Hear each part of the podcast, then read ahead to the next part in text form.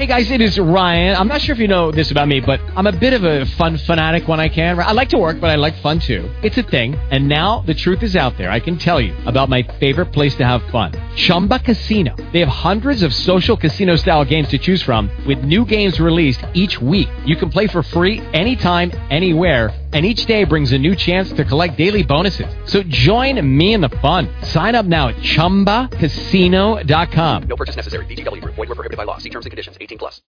Blog Talk Radio.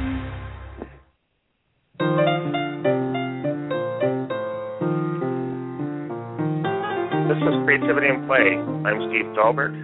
And I'm Mary Alice Long. You can find us online at creativityandplay.com.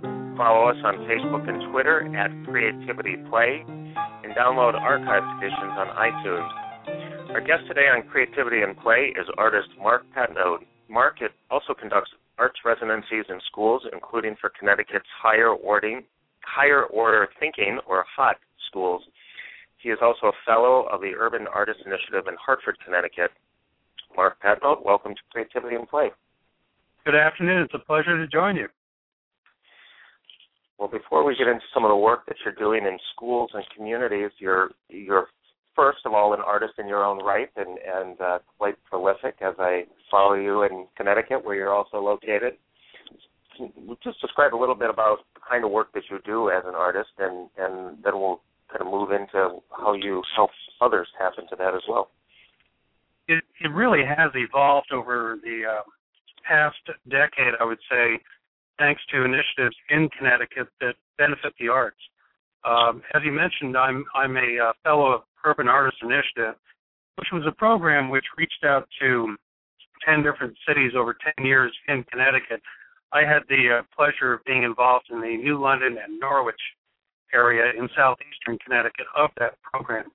And through UAI, Urban Artists Initiative, uh, I received some training in how to better approach the art uh, field, if you will. And also through that, I had opportunity to um, become a teaching artist with the state of Connecticut through HOT schools, which is higher order thinking. Um, my work really began uh, at Purchase College in the 1970s, last century, of course, and uh, I I trained really as an abstract expressionist painter more than anything else. But but in this region, so rich in southeastern Connecticut with uh, impressionism, that proved to be a different launching point for me artistically once I came to Connecticut in uh, 1979. Mark, can you tell us a little bit more about HOT schools or higher order thinking schools and how they encourage arts integration and also democratic process? Yes, I'd be happy to do that. It's a, a program that's approaching its 20th uh, anniversary in the state of Connecticut. Very wonderful program, unique from what I can see in the United States. It's led by uh, Bonnie Koba, and for a period of time, um, Amy Goldbass was on staff with uh, the state of Connecticut. She's now independent, but still affiliated with the program. And I should also mention that uh, Amy Friedman Ben Kiki was part of that initiative as well for a period of time. Um, Hot Schools is really about uh, bringing the arts into education, and it starts with three components: strong arts, arts integration, and democratic pra- uh, practice.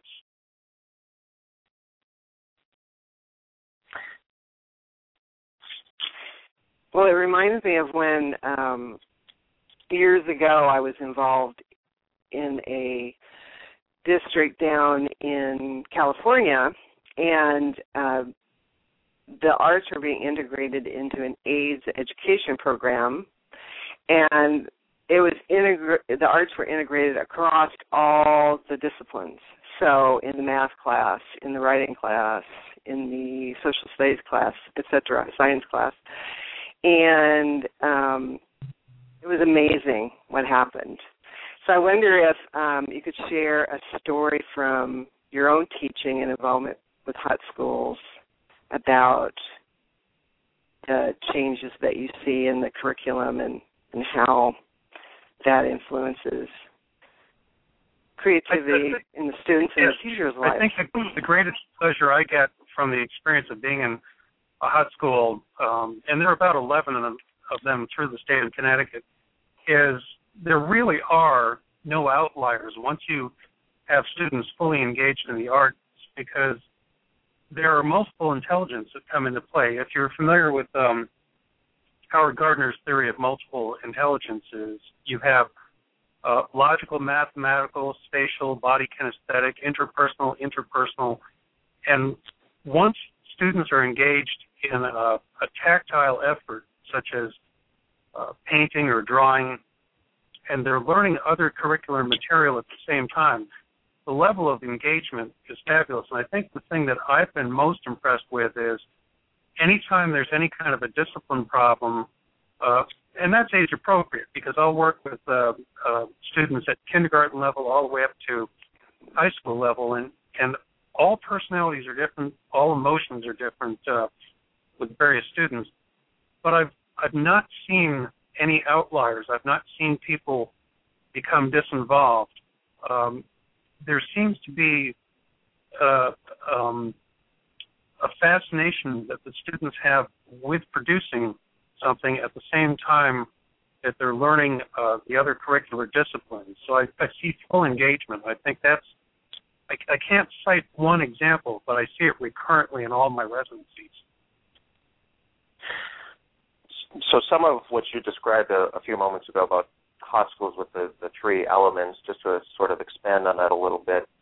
Um, part part of the goal of this program, and, and I've been involved with it, which is how Mark and I originally met some years ago, um, is, is to really be able to expand the role of the arts in, in promoting creative thinking in schools and education, and and to both elaborate on the arts that are already happening within the school, but also bringing in outside teaching artists, people like Mark, and then the, the democratic process part that both you and Mary Alice mentioned to, to really engage the kids in being part of their own education and, and decisions about that. So, what what happens when you go into a school and what do you what do you do and knowing that you know different artists bring different, different approaches so what do you do when you go into a school to engage them as a as an outside artist coming in for a residency for a period of, of days sometimes or or months in other cases well the first thing i take note of uh, when i go into the school is, is school culture uh, what their needs are and also what they're studying generally a hot school's residency involves an off-site planning day, and then an on-site planning day, and then a series of days in the school. For instance, I'll go to an off-site planning day and meet with probably three teachers, and uh, we'll discuss what the needs are curricularly and what they would like to see as an arts program come in. And through that process, it takes about a day. We'll come to a conclusion of whether the need is uh, to build something, for instance, uh, a longhouse, Native American longhouse, or do a mural or do electronic media, which I also specialize in. Let's say they want to do a, a video or an electronic presentation. Um, we'll decide on that, and then we bring in the other curricular needs, the science, the math, the social studies, and fold that in so as they're experiencing an artistic um, effort they're also writing about it in their journals. They're learning language skills at the same time, how to articulate about something, how to expand their vocabulary to describe what they're involved in. So it really starts with the arts. We we in the hot schools, it's really about strong arts. That has to be uh, the first component, and that's rigorous academic subjects in arts. And then the arts integration uh, is when we fold in all the disciplines and democratic practice is, is really the aspect of uh, students making in, a connection, and each one makes a contribution to the overall effort. So we try to get that all achieved uh, on the off-site planning day, and then once we go into the school, there's an on-site planning day where we start looking at how we can structure it into the time frame that's necessary to establish that as a um, a, a, a firm effort, so to speak. And and while I'm saying that, I have to give a lot of credit to uh, David Marshall, who's I believe now up in Massachusetts, but he was critical to the establishment of um, Hot Schools uh, methodology and also Urban Artist Initiative in uh, Connecticut. So, Mark, in the with reference to the democratic process, everyone in the community has a voice, and um, so each student can contribute, each teacher, each staff member, to the whole uh, uh, development of the community. It sounds like, um, and I was when I was looking at the hot schools, um, the goals.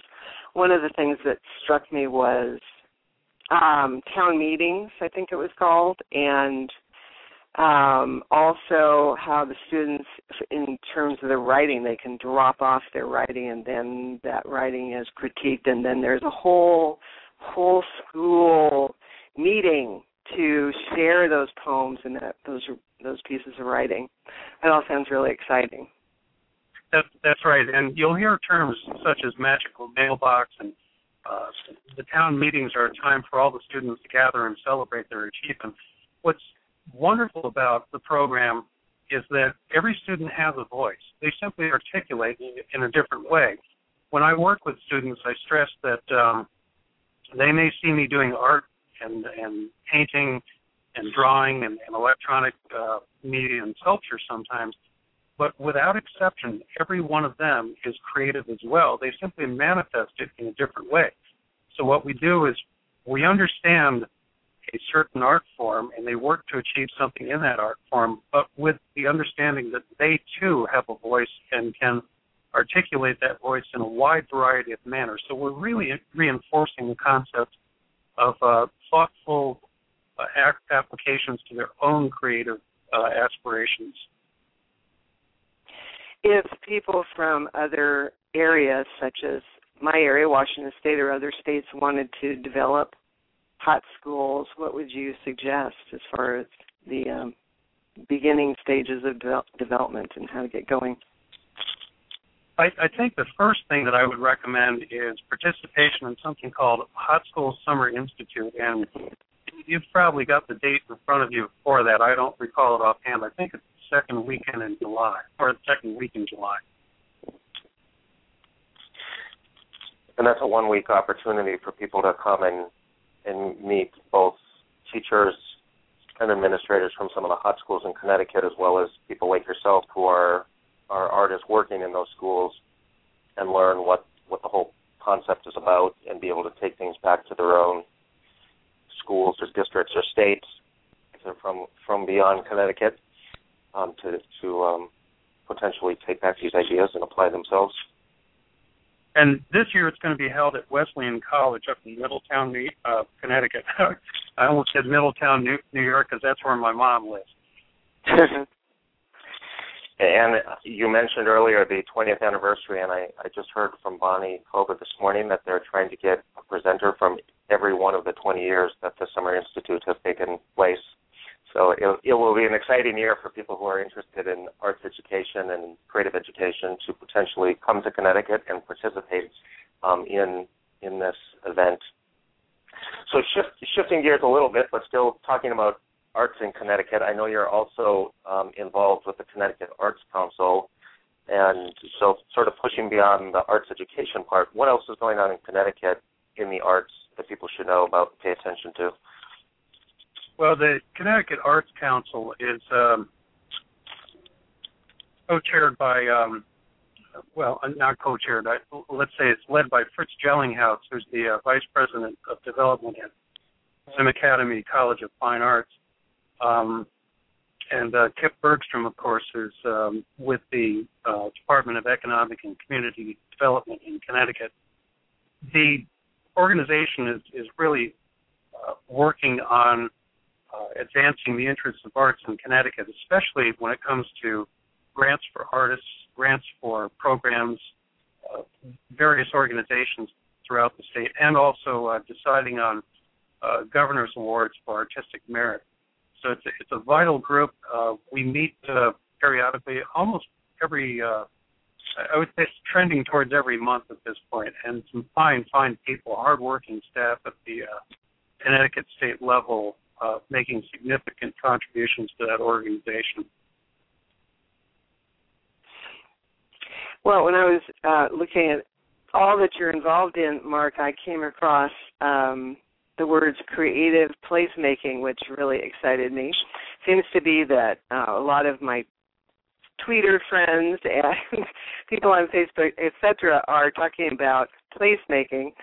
And you mentioned um, that you'd like to look at this new London landmarks and let people know about this nonprofit. So I wondered if you talk about that and the creative placemaking project. Uh, Sandra Kersten Chalk is currently the director of uh, the program that I'm working with.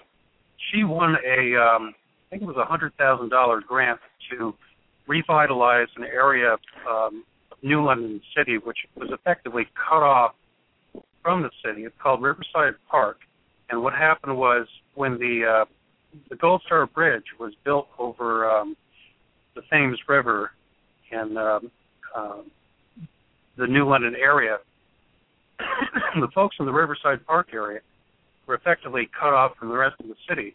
So in order to get uh, exposure for them and get the city to bridge back to them, uh, we've got this wonderful uh, initiative that's bringing the arts into that community. Um, I can mention that um, uh, Lana Burton of Creative Dance uh, Compendium, um, Continuum rather, uh, Dr. Roger Tremblay, and um, Derron Wood of Flock Theater are each involved in that program, and, and myself. And what we're doing is working not just with the community, but also Winthrop School, which is there as well, and bringing hot schools type arts experience uh, into that community to help with, uh, let's say, visibility of the community to reestablish that link to the city. So another part of your work as an artist and, and your residencies has taken you to Bulgaria. How, how did that come about, and what did you do when you were there in that residency? well, that was a treat, and uh, I'm on the hook to go back because the Bulgarian press quoted me as saying that uh, I would return. So I've got to do that pretty soon. um, the Griffiths Arts Center uh, in in New London, uh, along with the uh, uh, Orpheus Foundation in Bulgaria, established a, uh, a program years back which uh, facilitated the visit of artists from each country going to the other country and experiencing culture. And, and it was a cultural bridge really started um, back with um, William Meredith, the, the poet. And um, that program allowed me to go to um, Sofia and then travel to the village of uh, Seraphimova, which is about a few kilometers from the Greek border. Uh, rolling hills, absolutely wonderful location. And it was by invitation uh, that I that I received the uh, opportunity. Thoroughly enjoyed it. Spent just short of a month there, uh, understanding the culture of Bulgaria. It's really where uh, East meets West culturally. So it was an eye-opening experience, and uh, I absolutely love the Bulgarian culture and people. Very friendly, and they gave me a couple of exhibits over there. Uh, I'm happy to say that I now have a work of my uh, one of my artworks in a Bulgarian museum.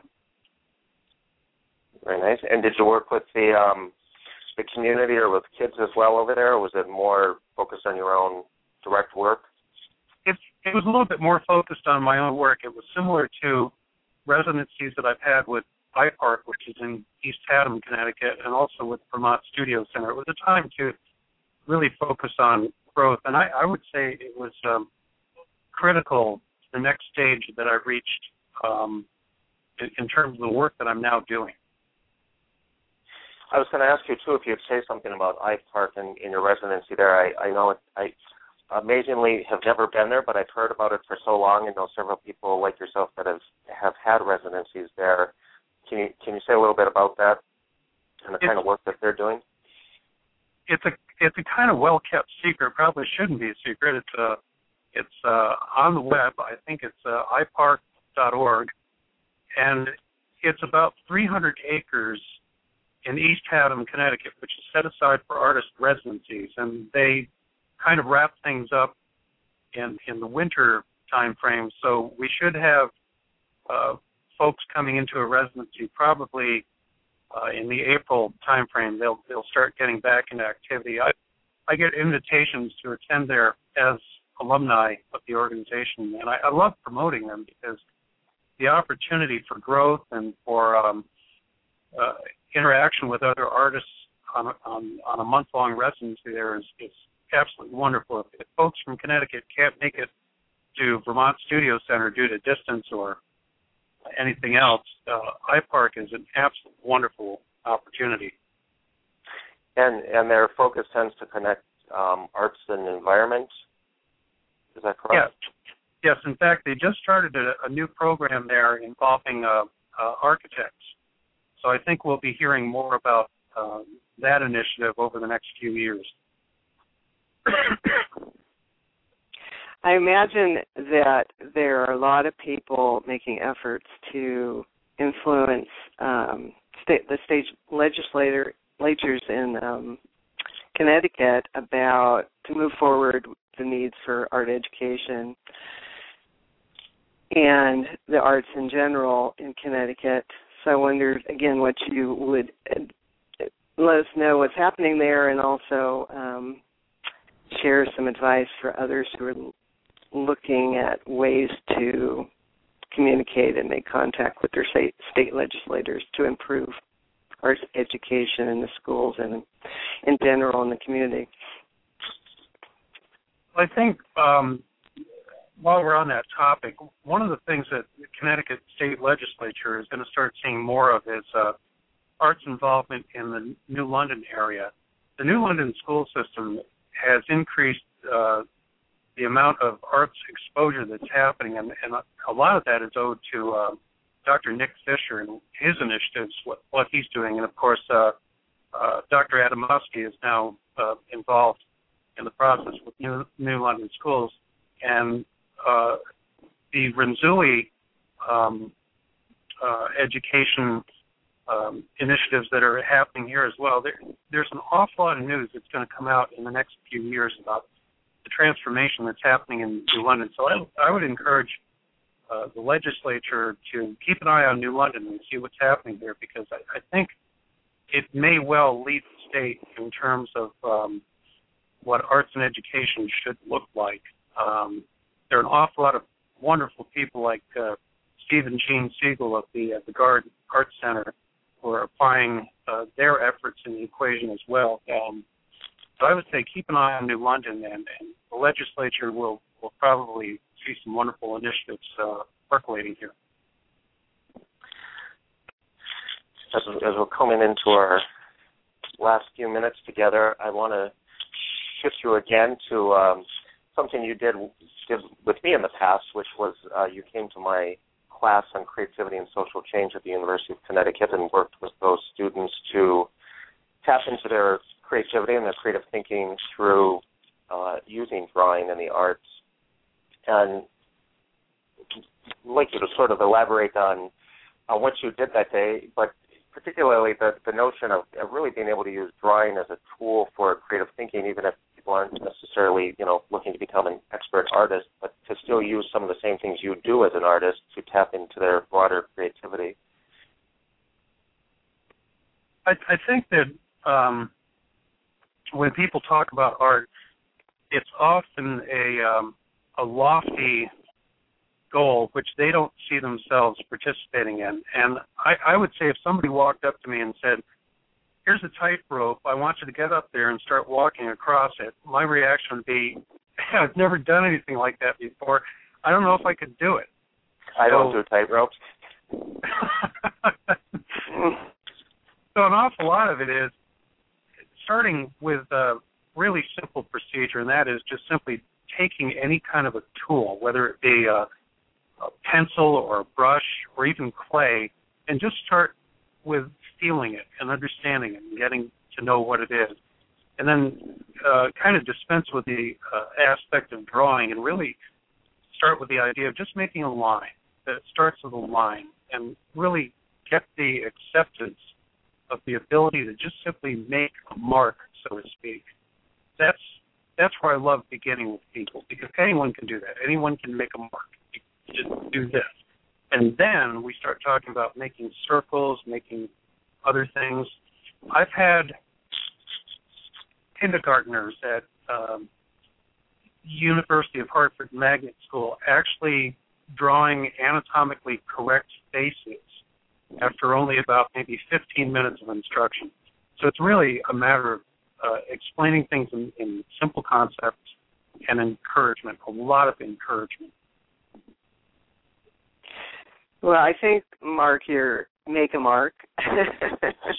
for one thing, it's your name, but for another, it's a great metaphor um, because I I think it's so true that the art can help each of us make a mark in the world, um, and that it does take simple forms. Um, my I have two uh, grand twins. We're going to be four in June, and th- exactly what you're saying is happening for them. Just playing with the medium, and then that encourages them to continue on and to to draw that line. So I appreciate I'm glad that. you introduced the word play because that's a healthy thing. In fact, one of the third grade teachers I was working with at a school up in Wolcott, Connecticut, I, I asked her one day one day in the teachers' lounge. I said, "What's the greatest challenge that you're having right now with your third grade students?" And she said, "They don't play."